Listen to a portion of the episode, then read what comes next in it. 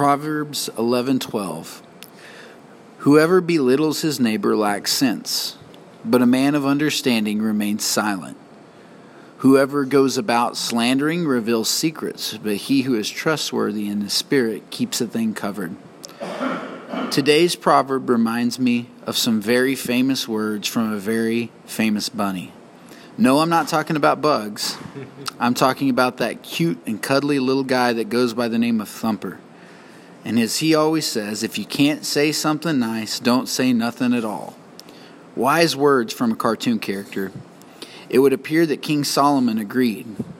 Things like slander and gossip and cutting words are of no help to anyone.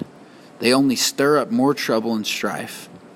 Solomon, reminds us that there are times where we need to say nothing at all. Oh, this is a hard concept for many to grasp. We can't imagine keeping our lips sealed when we know some juicy detail about our neighbor. Many people are quick to spread every detail they know. Many times they speak before they know all the details at all. Let us not be such a people.